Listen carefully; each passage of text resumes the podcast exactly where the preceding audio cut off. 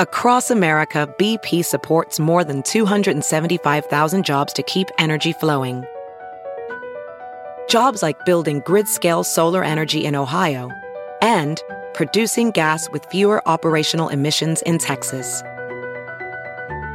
It's and, not or. See what doing both means for energy nationwide at bp.com slash investing in America. Welding instructor Alex DeClaire knows VR training platforms like Forge FX help students master their skills. There's a big learning curve with welding. Virtual reality simulates that exact muscle memory that they need. Learn more at meta.com slash metaverse impact. I'm Arielle Lorre, and this is the Blonde Files podcast, where I talk to experts, influencers, and inspirational people in the world of wellness and beyond. My guest today is Justin Janoska. If you haven't listened to Justin's other episode on my podcast, he was one of my first guests, and we talked all about flexible dieting, macros. He has a book out called The Flexible Dieting Disaster, and it is really fascinating. So I highly recommend going back and checking that out a little bit about Justin. He is a clinician and the founder of the Autoimmune Revolution, an emerging company that guides women in their healing journey to reverse their autoimmune disease and reproductive disorder naturally, with specific attention on Hashimoto's, lupus, PCOS, and endometriosis. He holds a master's in human nutrition from the University of Bridgeport, but he has a very different and unique approach that emphasizes mind body medicine, including childhood trauma and early adult stress. Through his work with clients, he helps them acquire a deeper understanding of how they got here, supports them to be with their pain, and embrace their truth. Justin and his team are committed to revolutionizing how we address and heal autoimmune disease in women. And I can attest to that. I have been working with Justin, and it is unlike any other practitioner I've worked with before. So, guys, this topic was highly, highly requested. PCOS just seems to be so pervasive. Um, I was really shocked by how many women reached out on my Instagram with questions about this. It's important to keep in mind that you're going to hear different opinions from different people. The thing that Justin really wanted me to emphasize in this intro that we talked about after we had stopped recording was that we can recover from PCOS. So many women get this diagnosis and think that it implies that they won't be able to have children, they'll have trouble conceiving, they'll be plagued with these health issues and hormone imbalances their whole life. And he really wanted me to emphasize that that is not the case. So, it is a dense episode. It is fascinating. It is filled with information, and I hope you guys enjoy it. All right. I have Justin here. Welcome. Hey, nice to see you again. How are you? you too. I'm good. How are you? I'm psyched to be here. Yeah, La La Land. Mm-hmm. Kennedy is on the mic too. Hello. Hello, Miss Kennedy. we'll see if she has anything to add today. I will attempt. so today we're going to be talking about PCOS. This is a really hot topic. Um, when I posted it on my Instagram, I got hundreds and hundreds of questions, and it's something that I've been diagnosed with myself. I think it's kind of up in the air whether I actually have it or not. Justin is giving me a look. He's shaking his head right now. Um, and I think that might be common. I think a lot of people now he's nodding his head. Yes. Okay. Yeah. I think a lot of people are diagnosed with it and and don't necessarily have it. We might have some of the symptoms, but um so I'm really interested to learn as well. I am going to start by just talking about PCOS, establishing what it is a little bit, and then I'm just going to go into listener questions Yeah. because there were so many. So, Totally. so why don't we just start with the beginning? PCOS, polycystic ovarian syndrome. What exactly is it? Yeah, I mean, the nuts and bolts of it is simply it's this, you know, confluence of genetic, environmental, hormonal uh, factors that basically cause a whole host of symptoms that a lot of women listening probably have, which is related to you know skin tags and you know, maybe hair lo- hair loss, hair growth, amenorrhea, menorrhagia, heavy periods.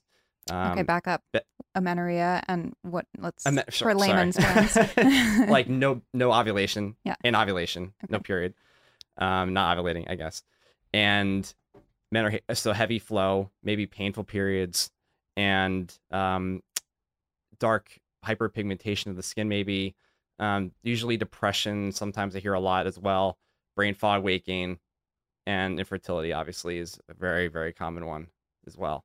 So, I mean, that's generally with a diagnosis. Doctors will say you need to have two out of the three criteria, which is you need to have anovulation or some sort of menstrual cycle irregularity. You need to have hyperandrogenism, which I should have mentioned as well, um, which causes hair loss and or hair growth. And what exactly is that? Just a high testosterone. Okay. You know, and, and other precursors. High to- androgens, so high. right pre- yeah. DHEA, DHEAS, things like that, which you know are predominantly what men have, but women have in greater than normal quantities.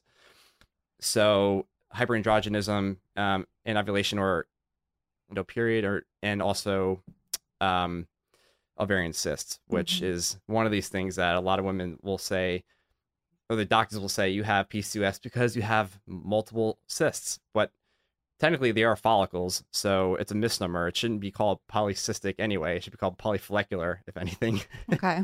so aside from that, they are normal for a young woman to have. You have cysts or follicles, right?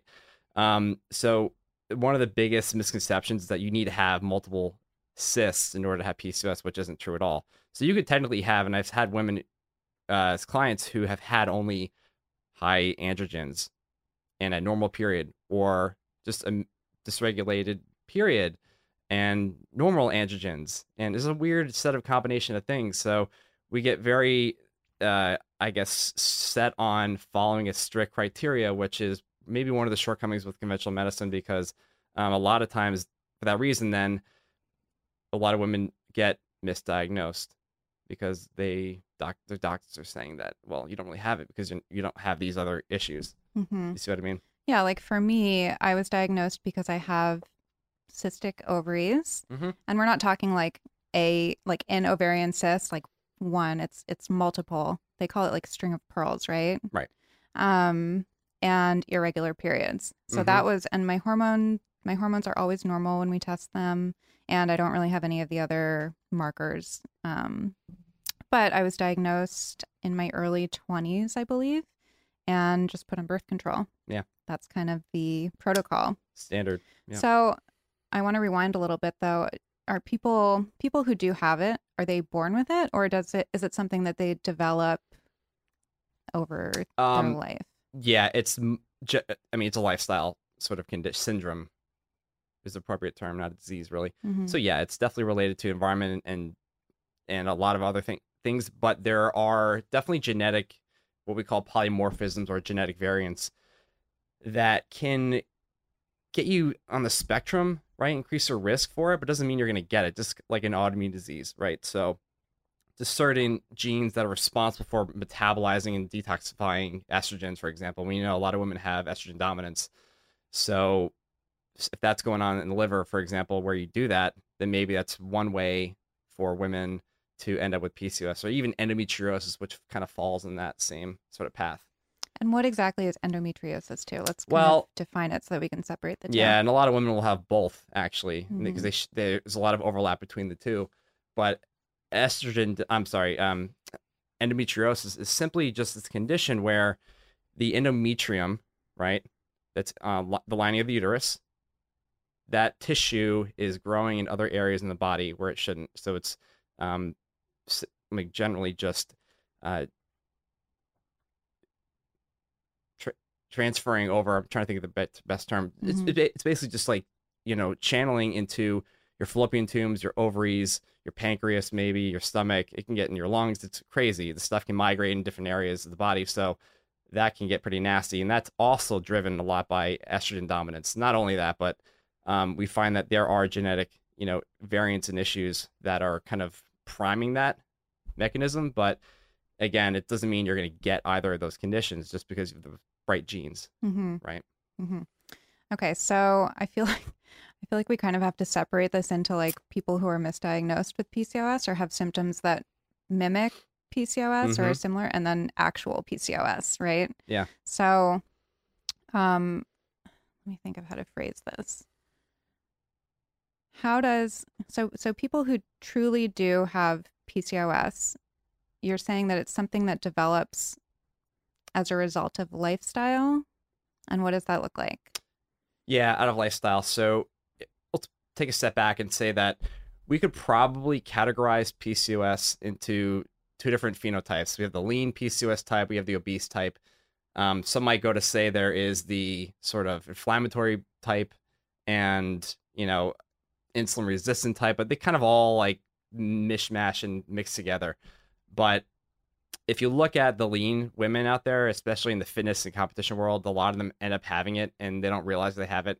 And I've had a lot of women come to me and I've been able to see that. And that's all stress induced because they have high androgens and DHEA and sometimes insulin resistance and issues with that. But yeah, that's strictly because you beat your body to the ground for months on end and voila, here's where you end up. Or you have hypothalamic amenorrhea, which simply just means you have, um, you know, low progesterone and estrogen and all the sex hormones. So it can kind of go in either of those directions. Um, with the obese type, though, yeah, I mean, that's largely lifestyle as well, right? Because if obesity is lifestyle, then that can easily Mhm. cause PCOS for Mhm. some people who have the right genes again. Okay, so Yeah. for somebody who is doing competitions or something, or is like on a really strict diet and they're beating their themselves up, like you said, and they develop this, do they also develop cystic ovaries or just the other the other symptoms? They can. the The thing with this is that, and you- can tell by their period, I think, what's kind of happening because if it's irregular or non-existent, if it's non-existent, um, which is actually not that common, most women I think with PCOS I've seen, from my experience, that is, have a cycle, but it's just very skewed. Mhm. Just- It's a very drawn out, you know, menses and heavy bleeding, but they do ovulate here and there. Not all of them though. But really, what's driving all this dysfunction is up top, right? Think about if you have a lot of stress, for example, or high insulin from diet and lifestyle, which you know actually is um, stemming from stress too, and uh, testosterone and environmental estrogens, right? All these things kind of come together and they can really skew the luteinizing hormone and the follicle stimulating hormone that comes out of the pituitary, right? And when that happens, you end up really to keep it simple, you understand why this, you know, these cysts happen. You end up stopping the follicle from maturing into, you know, its late stage Graafian follicle, where then it, be, you know, that's where the egg gets released, right? So it goes through a number of series, which I won't really get into, but it basically stops mid stage, and you end up having a lot of these antral, preantral follicles. And when you have high levels of luteinizing hormone from high estrogen or uh, insulin, for example, then they start responding to that hormone and then they start to multiply. And then that's where you start to create a lot of androgens out of that as well. So it's a really complicated series of events that happens, but you can see where it comes from, where it stems from, right? hmm And then does that stress that the body, so stress can cause all of that or exacerbate it? And then does all of that kind of exacerbate stress back? Is it like a yeah. cycle? Oh, yeah. Yeah. It's one vicious cycle because Crazy. we can see that people who have um, high androgens, they will have high insulin because we know androgens increases insulin resistance and insulin resistance increases and worsens high androgens. And you have inflammation and that can worsen estrogen dominance as well because of the aromatization. So I, you know, it's just a lot of mechanisms and things like that. But Mhm. yeah, it's all it's all interconnected like this. So once you really fix one thing, you know, you really fix all of it. It's like a domino effect. hmm So when somebody goes to the doctor and the doctor sees whatever symptoms they they see fit to diagnose somebody with PCOS, Mhm. Um, it's it seems like the most common thing, the most common protocol, like we said earlier, is to put somebody on birth control. Yeah. How does that? Why is that the solution?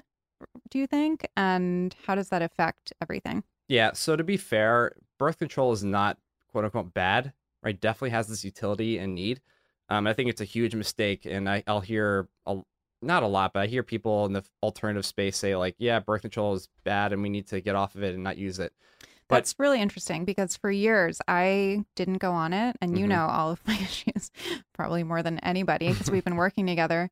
Um, but I and I did, I have tried to stay away from birth control just because I felt like I didn't absolutely need it anyway. But I kind of had this like fear about going on it because there is so much noise in I- guess, like you said, the alternative space, but it just seems to be everywhere now that birth control is Mhm. like evil and it's going to fuck your body up and don't take it. Well, the thing is that yes, it is a band aid if we're going to use it for PCOS or any hormonal issues like acne, for example, hmm or even a missing period or a heavy period, rather, not a missing period. And so it's important in certain situations, but right, like if you have a lot of heavy flow, like you're probably going to need it if, until we get to the root cause, you know? So there is that sort of angle I take. But um, yeah, for sure, like there is an issue with it because um, we're not getting to the underlying problem, right? And we actually can find in, in research, is kind of ridiculous because a lot of women out there don't know that not all birth control is created equal. And we know that some can have sort of um, androgen effects, estrogen effects, which simply means that it can actually increase androgens and increased estrogens, and some can do vice versa, the opposite. So, no one really knows this because doctors are probably just getting, you know, hearing it from the rep, the drug rep, being like, here, just use this and give it to your patients, right? And we need to be informed about this because um, this is really important. In fact, my friend Dr. Jay Tita, he's really good with this, and he'll he can shed shed more light on this. But that's where you can start to see how if you're on the wrong type of birth control, if you decide to take it, you might be actually doing more damage than you want. So, um, just for example, we know that you know uh, Ortho Tri-Cyclen, which is a common one, that has a sort of low androgen p- impact, and that's probably one that you may want to use, or recommend, or ask your physician for your OB, I guess hmm right? If um, if if it's possible. But the ones that may be a problem and worsen androgen levels are, you know, Plan B, for example, hmm you know, which is a lot of you know synthetic pr- uh, progesterone, right? Um, so levonorgestrel, technically speaking, and there's some other ones. Um, norgestrel is the other one that probably has a high androgen impact as well. That maybe is not helpful. Um, and desogestrel is the other one. So these are just like the the overall names for it, but they have specific Mhm. brand names that underlie, or I'm sorry, are underneath all those. So it's What hard. What to- about progesterone only birth control? Because that was something that was Yeah. recommended to me for years. I mean, eh, as and how it relates to PCOS. Is it helpful at all? Which one are you talking about? Do you know? I don't remember the name of it now, but I know it was progesterone only. Yeah, I Um, didn't. I didn't take it. yeah. I think again that I, I don't know. I mean, honestly, a lot of women I've talked to and seen are not using progesterone, progestin only. hmm Um, a lot of them are just combos, right? And so, but I think again, the same thing. The whole purpose of it is to stop your cycle. That's really all it's doing. You're not um, normalizing anything with birth control, hormonal birth control. That is. Let's be Mhm. clear. And so you're just shutting things down because it's just creating a lot of havoc with what you're going through.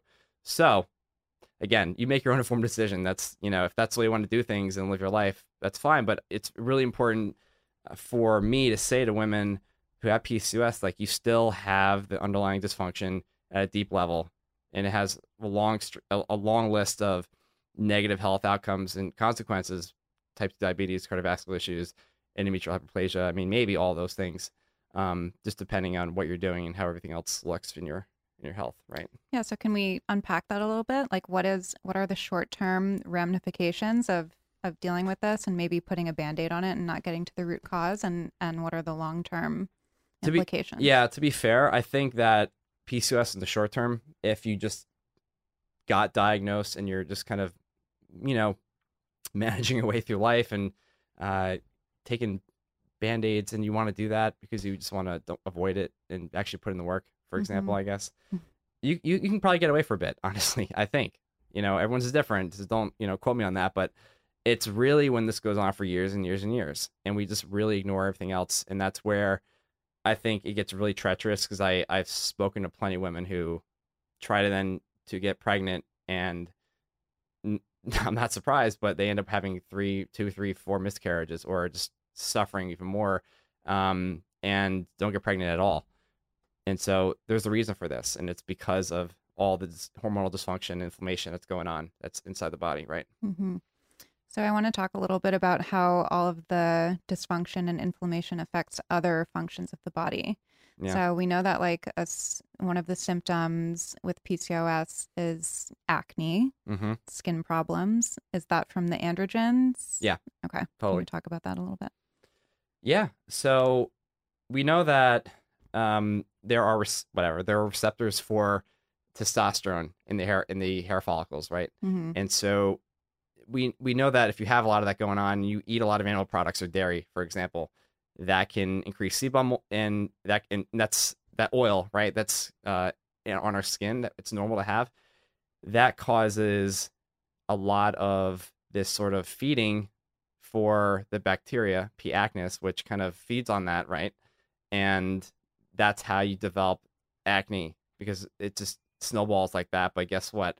It's the testosterone, it's the IGF 1, it's the insulin, the hormones that are in food. Not just that, but like that's a lot of that's a big source for a lot of people. And that just drives more oil production. That's how you get acne, really. I mean, it's Mhm. more to it than that, but like that's one of the biggest things. And you'll be surprised. I mean, you cut gluten and dairy out for a month and the acne goes away most of the time. That was somebody's question, so Oh, good. there's the answer. But I cut out gluten and dairy, and I've been having skin problems. Again, like- it's more than just that. I know it's not. It's not that simple. I'm saying for a lot of people, for some people, it can be really helpful and be the only thing they need. right. For others, no, it's driven by more things, and you know, again, that come it can come back to like your skin health and your skin microbiome and what Mhm. sort of species you have on your skin that could be contributing to acne, hmm and maybe your gut, and if there are infections in there, or if you Mhm. have liver inflammation and you have toxins that are getting or not, you know, get, not getting out of the body, but they're coming out through the skin because your skin's Mhm. your largest organ. It's a detoxification organ, right? Yeah. So think about all those things as well. So what about the gut? How does how is PCOS and hormone dysfunction in the gut related? Yeah. Well, think about this. So if we're taking birth control, for example, we know that's almost like a I'll, I'll put it like this, like a nuclear bomb going off in your gut, kind of like antibiotics in a way. I'm not trying to scare you any, or discourage you from taking it, but it's important to understand that we know that it can really do a lot of damage through, with long-term use in the gut. It can deplete like a dozen or so nutrients in the body, and it can cause leaky gut and do all these things. And so, if you have dysbiosis from birth control, um, it's not just that, but like that's one of the things that can cause it. But again, stress can do that as well hmm right? And so, and who knows if you were if you were exposed to, you know, candida, fungus, maybe, or some other microbe. And so these things can, um, we we actually know in the research that women, mostly, I would say, the obese type, have dysbiosis or some sort of overgrowth of bad things that can contribute to, again, feeds into the cycle of inflammation and all that stuff. Um, and so we know that they have dysbiosis and that's something that again is a hidden missed cause for you know really resolving PCOS. And we have to address that. Not everybody has that, you know, but it's one of the things I found, and I, I think especially for the lean women who are in the competition or fitness world because they're under a lot of stress, and I he I find a lot of them do have some sort of SIBO, small intestinal bacterial overgrowth, or candida or fungus, um, even like vaginal yeast infections, maybe um, may not be related, but it's all this stuff I see, and it's you know it doesn't really surprise me, hmm you know. Um, what about energy levels and Mhm. mood? Yeah, yeah. A lot of women with PCOS have depression all the time. You know, energy fatigue is fatigue is huge. I mean, I've never met a woman who doesn't have fatigue. And if you think about it, you're so mitochondria. If if you know what that is, it's an Mhm. organelle in your cell. It creates like pretty much it's your energy powerhouse, right? So we already know in the research that PCOS can cause mitochondrial dysfunction. I was actually looking at a study, ironically, today about this, and so um, that's really important because if you have inflammation and oxidative stress and free radicals floating around because of your condition and your PCOS, then that's gonna contribute to your fatigue, right? And if you have insulin resistance, that's also going to do that because guess what? You can't get calories into your, you know, your muscle cells or and they can't generate energy that way. And so it, it it's a convergence of a lot of things. Um, and this is also important for fertility. Your oocytes, you know, the the cells in the ovaries have a lot of mitochondria. If they're damaged, how do you expect to get pregnant? Right? Mhm. So it affects things in a lot of ways. And then with the mood stuff, I'm not really sure. I, I think it, it probably relates to inflammation because that can be systemic.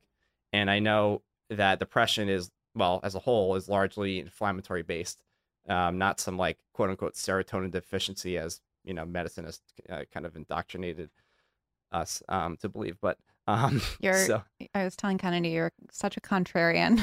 Yeah. I know. I like it. Shake things up. Um, and, and so I, I see depression a lot, and I think it's probably related to inflammation and potentially energy as well. Uh, the deficits as uh, related to what I said before about mitochondria stuff. Um, it's hard to know, but I, I generally will say, I'll tell you a clinical pearl here. Um, L-carnitine is something that I use a lot, and that seems to be helpful with depression. What is it again? L-carnitine. It's Okay. just a, a supplement you can take, but bear in mind that um, it's still likely a band-aid because you need to heal everything Right. else, right? But it can be useful, It's like an and, like right? Something therapy Mm-hmm. and Mm-hmm. Okay, well, this is all very bleak. um, is it curable? Okay, so we and should. then we'll get to questions where we can talk about specifics. Yeah. But like, is this something This- that that we have to live with forever? yeah. Well, the, the short answer is no. Mhm. It is if lifestyle got you in here, lifestyle can get you out. Plain and Mhm. simple. I don't care what your doctor says. Like you need to, you know, understand the truth of it.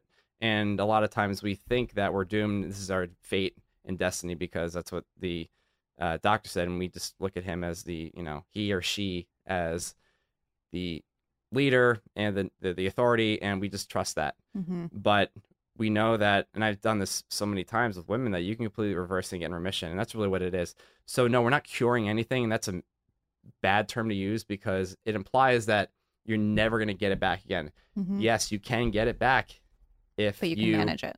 right it's all about managing it because we and it's really honestly i think it's very easy to manage if you understand your body and, and you really honor it honor that and listen to your intuition and you know what got you here and you know what can get you out of it and you maintain that and so it's really reversing pcos i would say that's the correct term I want to rewind a little bit. You said if lifestyle got you in, lifestyle can get you out. Mhm. And maybe you said this before and I just missed it, but are there any cases where lifestyle doesn't get you there and it just happens? It's just how your body's made. i can only speak from my experience i've Yeah. never seen anything Okay. that suggests that no Okay. And just out of curiosity, I don't know if you have an exact number, but eh, I mean, how many people do you think are misdiagnosed with this? you know what i'd be lying if i said i knew and actually looked into that i have no idea it's hard to know that because we speculate that with other conditions like you know even lyme disease i can tell you Mhm. lyme if you want but like pcos i actually don't know Yeah. um, i think that because we don't spend a lot of time looking into the fitness population and what i said before about kind of, kind of how we're, the doctors are looking for you know ovarian cysts and um, other biomarkers that need to be elevated or high luteinizing hormone which doesn't have to be high right Mhm. um, i think honestly a lot of women are getting misdiagnosed or undiagnosed rather so Mhm. har- hard to say but um, i think what's more important is you being aware that you know if you have these symptoms and you're listening to this and it makes sense to you that you you know really consider it despite what your doctor says you know if he says he or she says you don't have it what is your body saying to you right you got to honor that because you might just be you know hurting yourself down the road and not Mhm. knowing it Yeah, I mean, I said it before and I'll say it again. I was like kind of astonished by how many people wrote in in the last 24 hours with questions. And, you know, the people that follow me are mostly like healthy, young, youngish, vibrant women. And I was like, wow, all these people have or have been diagnosed with P- Mhm. PCOS. It's just like kind of shocking. So let's get to Yep. audience questions because there were so many. Sure. Um, I tried to kind of compile them in an organized manner, but we might jump all over the place.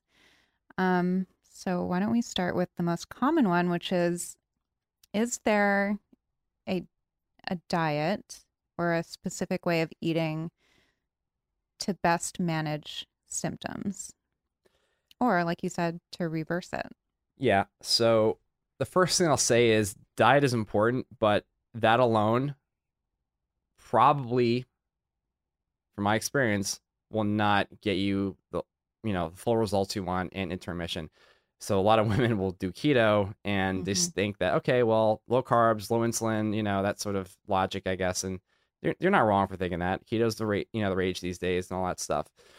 And so it can be helpful. And we know in studies, there's like one study I think that shows that keto is actually really good for reversing PCOS uh, in obese people. I don't know. Actually, it's it's not helpful at all f- from what I found in lean type because it's more stressful Mhm. to the body to create ketones, and that's a, that's a very ener- you know uh, uh, energy draining process Mhm.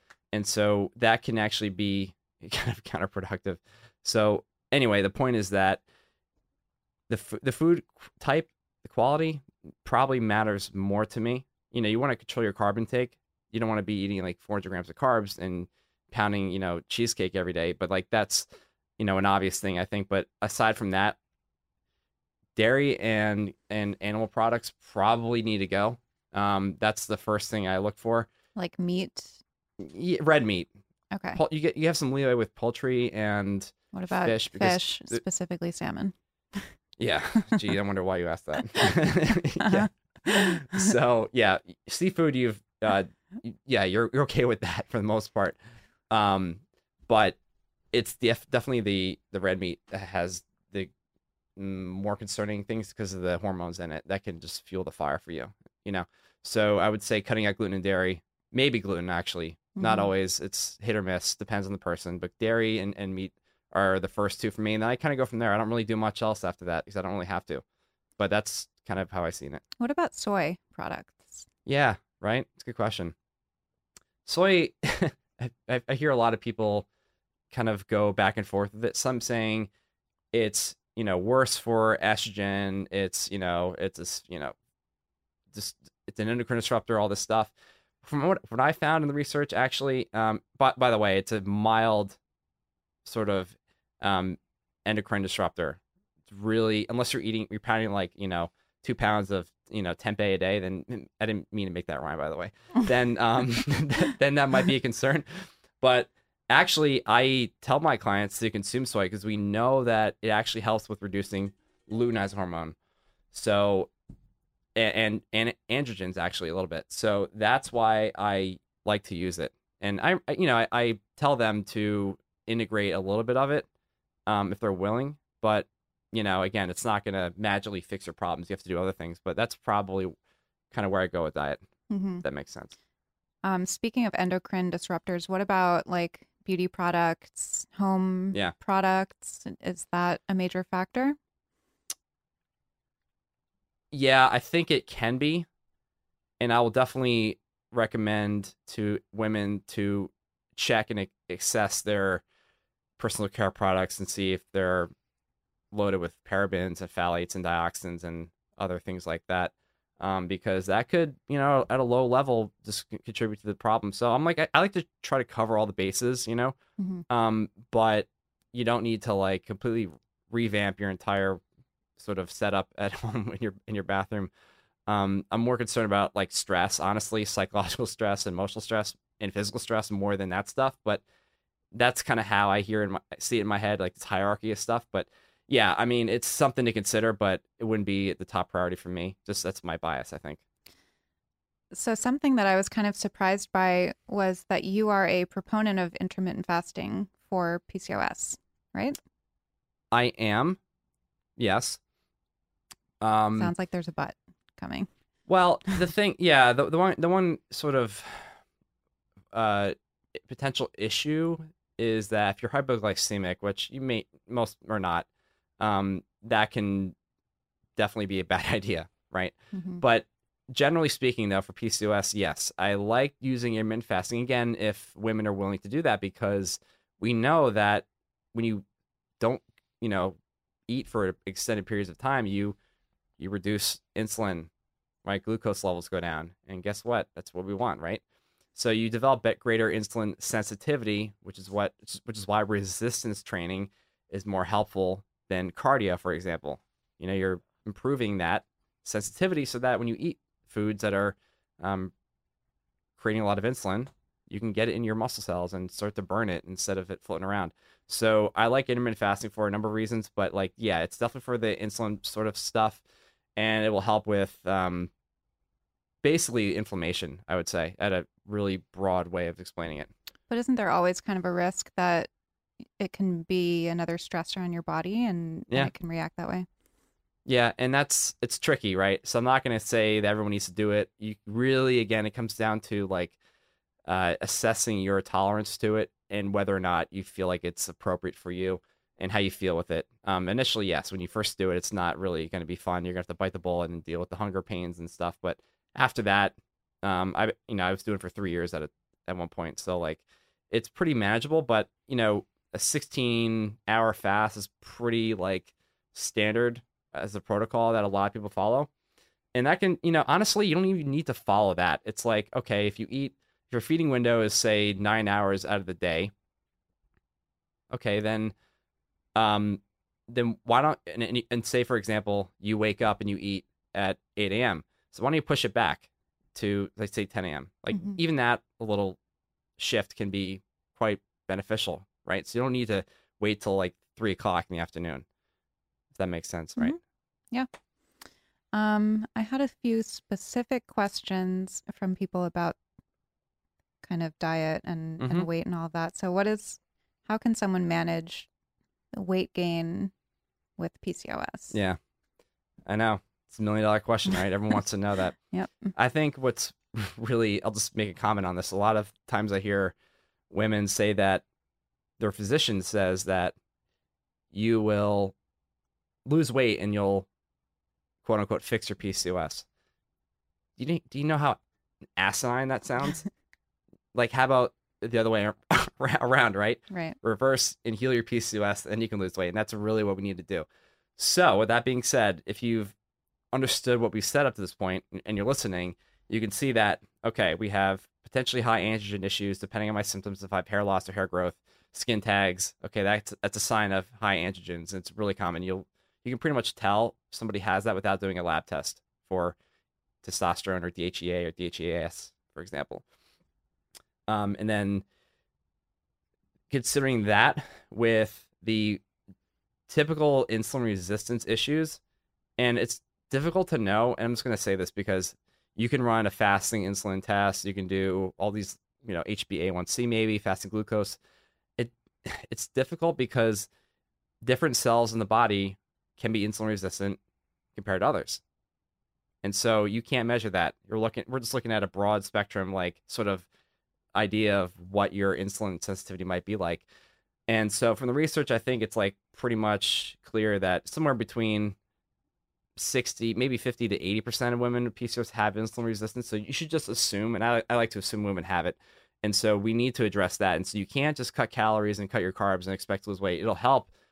But over and over, I hear they women do that and they don't get results. They don't lose any weight at all. They maybe lose a pound a month and something ridiculous like that. So it's really, really frustrating. And I hear you. I really do.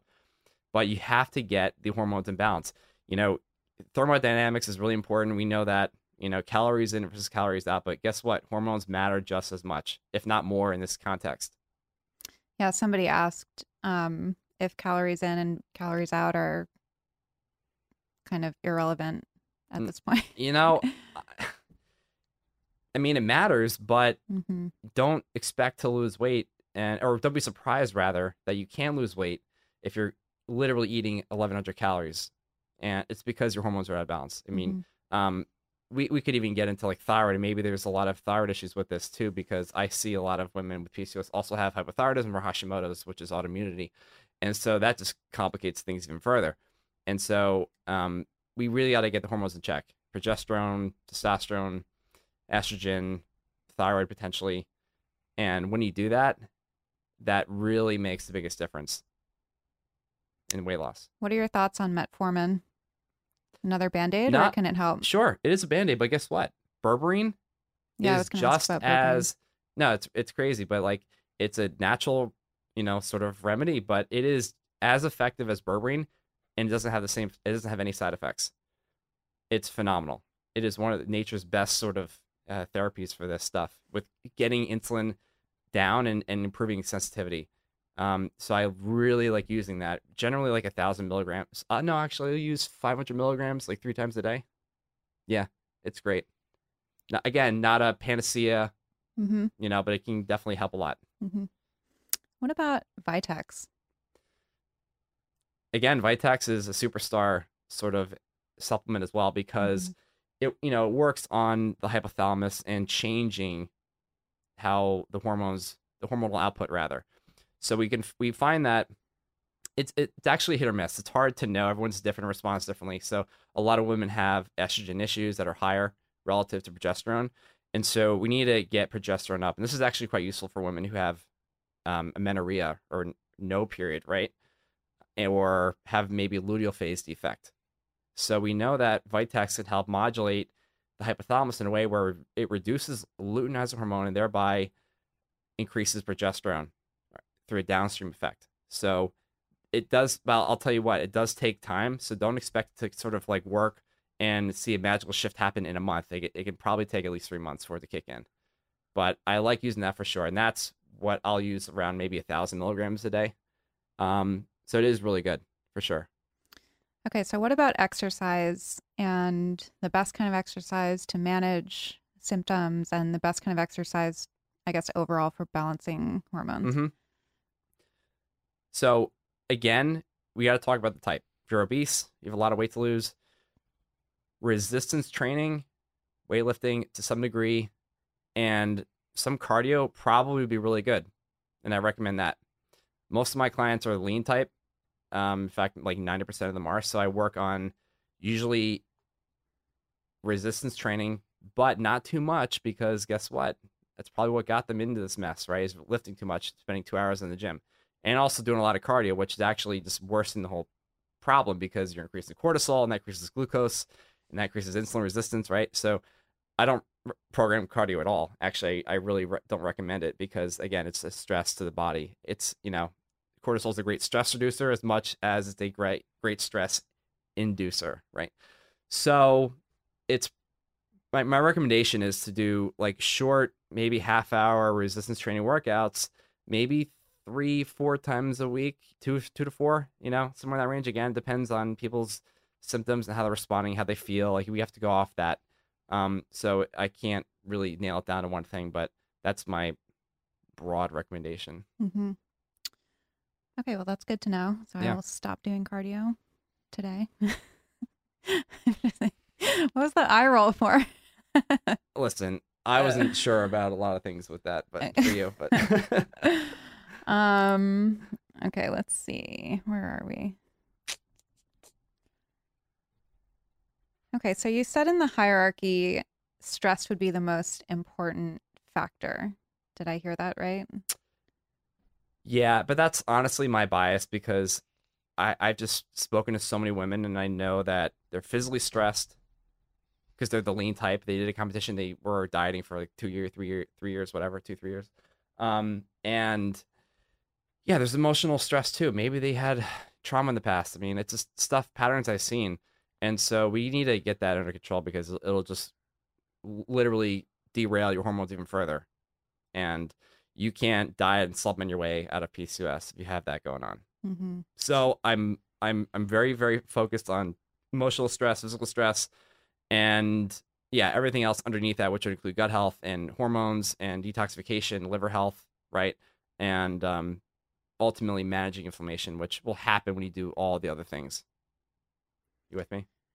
Uh, I'm trying, yeah. So I'm just trying to figure out because there are so many different things that are affected. Like, how do you decide where to start?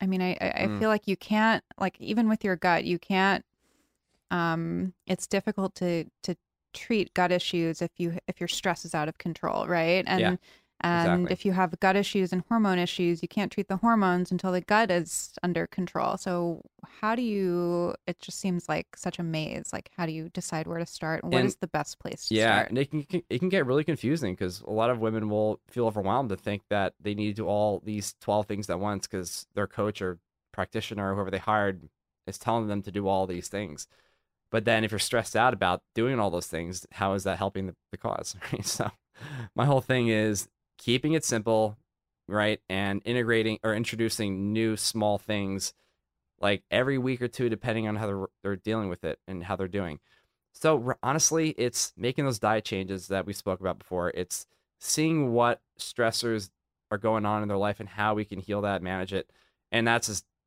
very, very case dependent. I don't.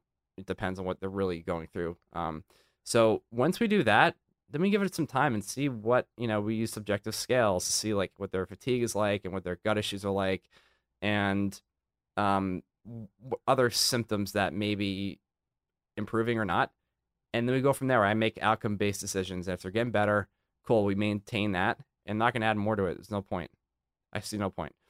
And then if they're not getting better, if there's still lingering issues, okay, then let's start to navigate and see if there's any issues with, you know, liver and complications. And labs will sometimes be um, helpful to see, and they- they'll show that. And sometimes I get that, but then I'll start to look into infections and see if there are, especially if they have like IBS, bloating, constipation, gas, like that type of stuff.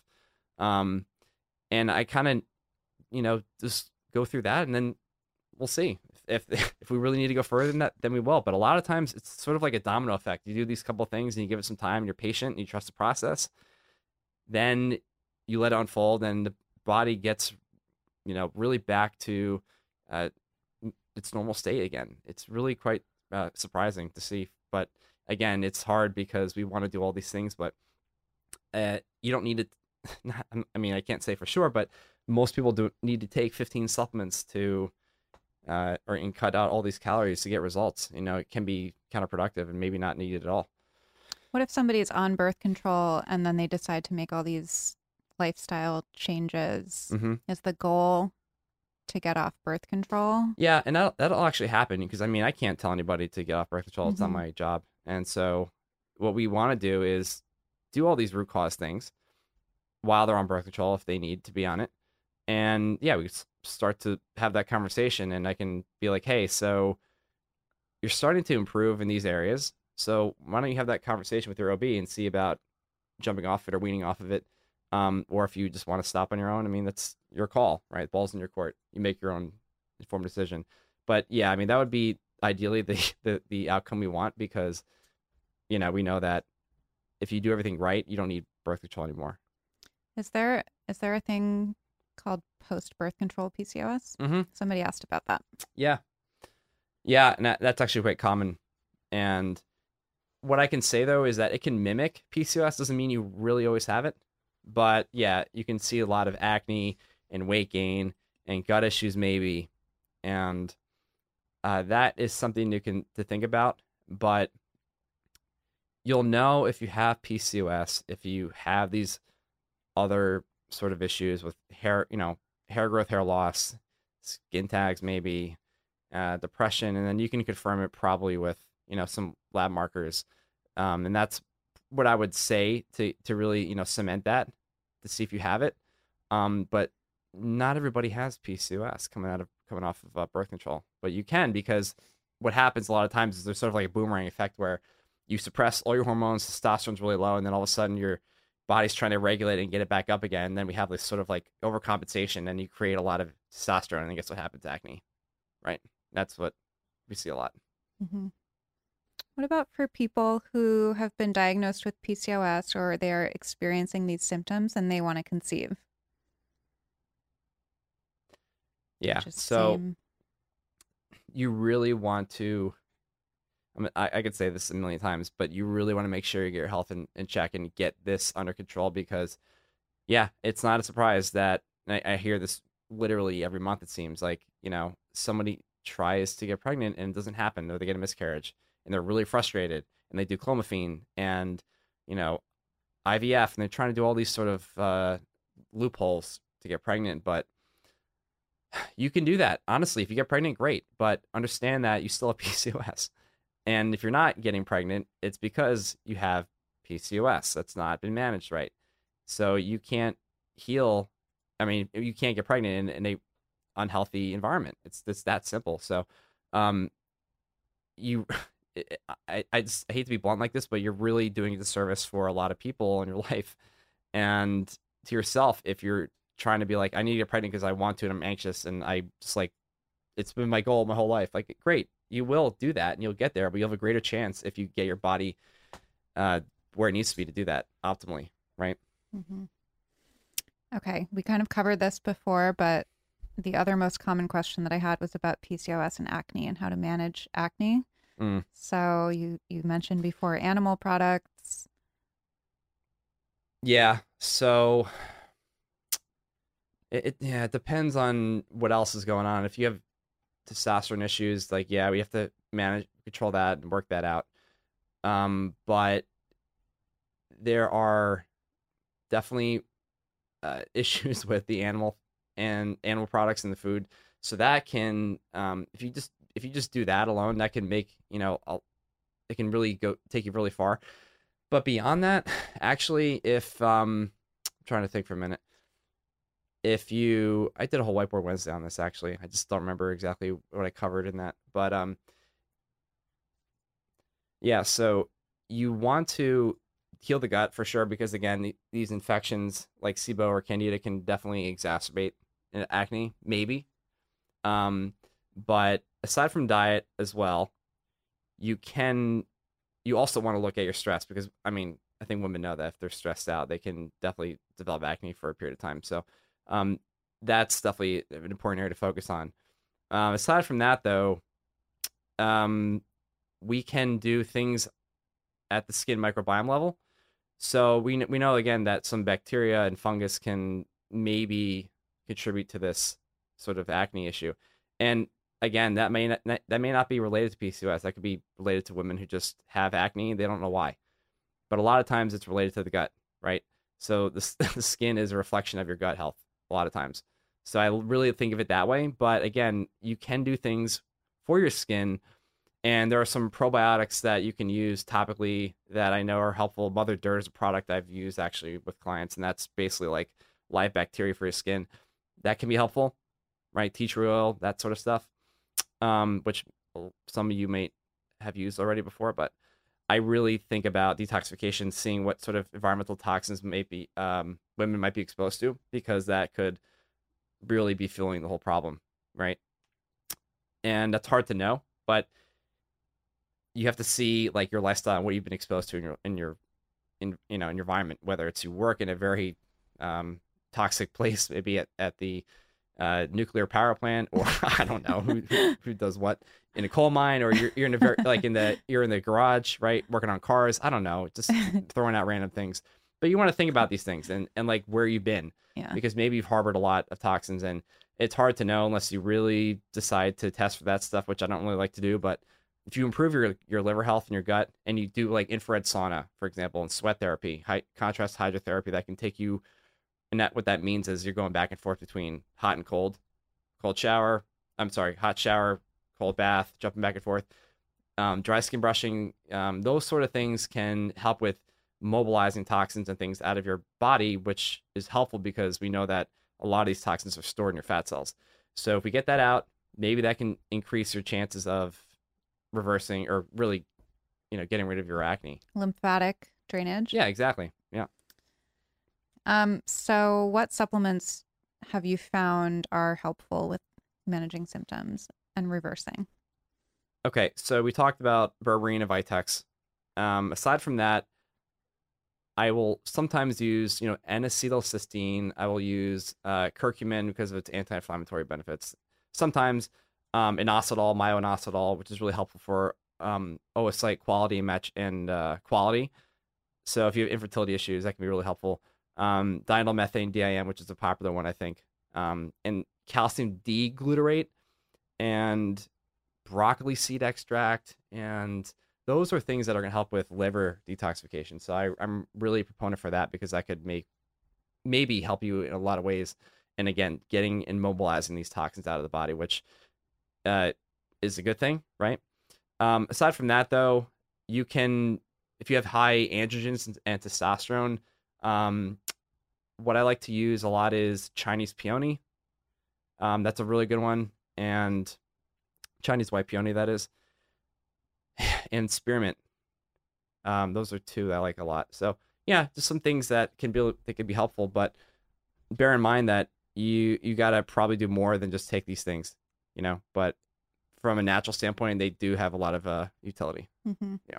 So I know this is very complicated, but since we're coming to a close, if somebody thinks they might have PCOS or they've just been diagnosed with it, I know it can be very overwhelming. So, Mhm. do you have any recommendation? What would you say?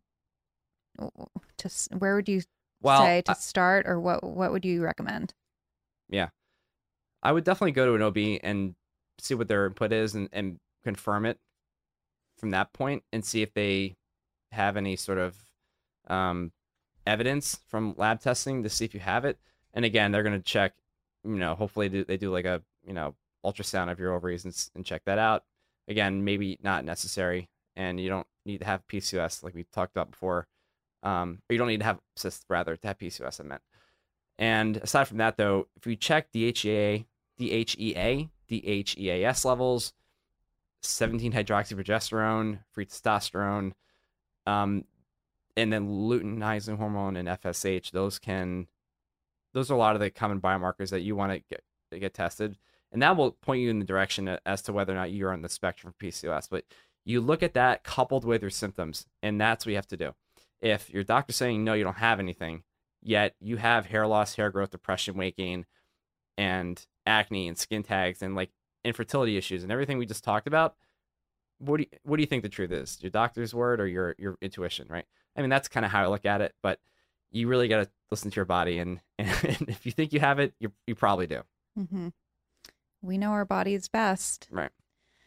Okay.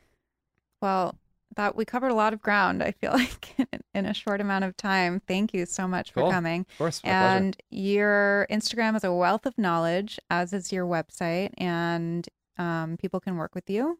So, where can everybody find you?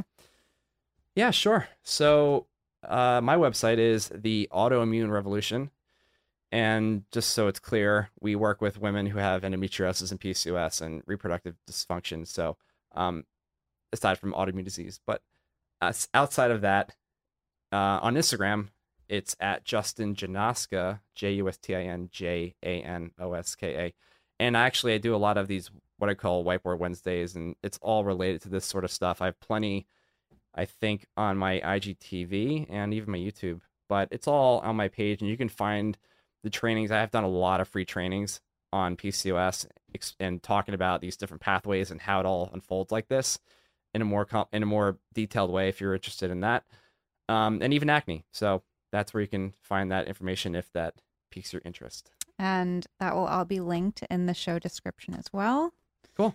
And that's you're the you're my first guest that I've had on twice. So if you guys didn't listen to his other episode, go back. I think it was like episode three or four. Yeah, You were one of my first ones when it was just me and my laptop and a look mic.